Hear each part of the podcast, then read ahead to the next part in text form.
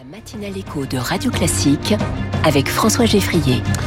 Quentin Périnel, journaliste au Figaro, est avec nous. Bonjour Quentin. Bonjour François, bonjour à tous. C'est la chronique au travail, chaque jour dans la matinale écho de Radio Classique. Et ce matin, vous nous parlez météo.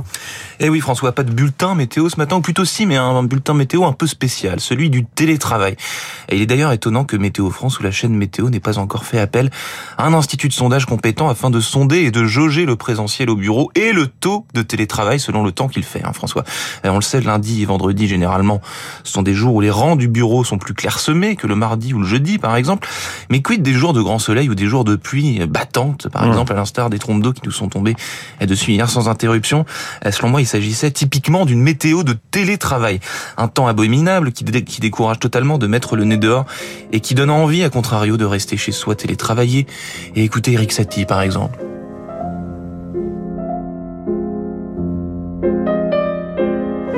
Eric Satie ici avec Eric Le Sage pour accompagner votre chronique. Et, si on a un rendez-vous en présentiel et, de vraies raisons euh, d'aller au bureau alors? Ah, bah, Votre argument est imparable, François. Bravo. En effet, cela ne vaut que si votre journée est entièrement télétravaillable. Je vous cache pas qu'à titre personnel, j'ai été au bureau hier à vélo et que j'ai constaté qu'il y avait plus de place aux stations Vélib, par exemple. Moins de monde, moins de circulation. Et lorsqu'une station Vélib est quasi déserte vers 10 heures dans un quartier d'affaires, c'est un indice que les travailleurs ont pris le métro ou sont restés chez eux. C'est valable pour les jours de pluie, mais également les jours de grand beau temps. Prenez un mercredi ensoleillé, par exemple, avec des températures très clémentes pour un début octobre eh bien, il y a fort à parier que certains auront envie de rester à la maison ou télétravailler à la terrasse d'un café réconfortant avant l'automne euh, et l'hiver. Et j'entends bien. Je vois qu'on est à peu près une météo de télétravail. Euh, une météo de présentiel, qu'est-ce que c'est alors? Ah, vous me challengez, François, ce matin. Je suis pas météorologue, hein, mais plutôt bureaulogue. Donc, figurez-vous, j'ai la réponse.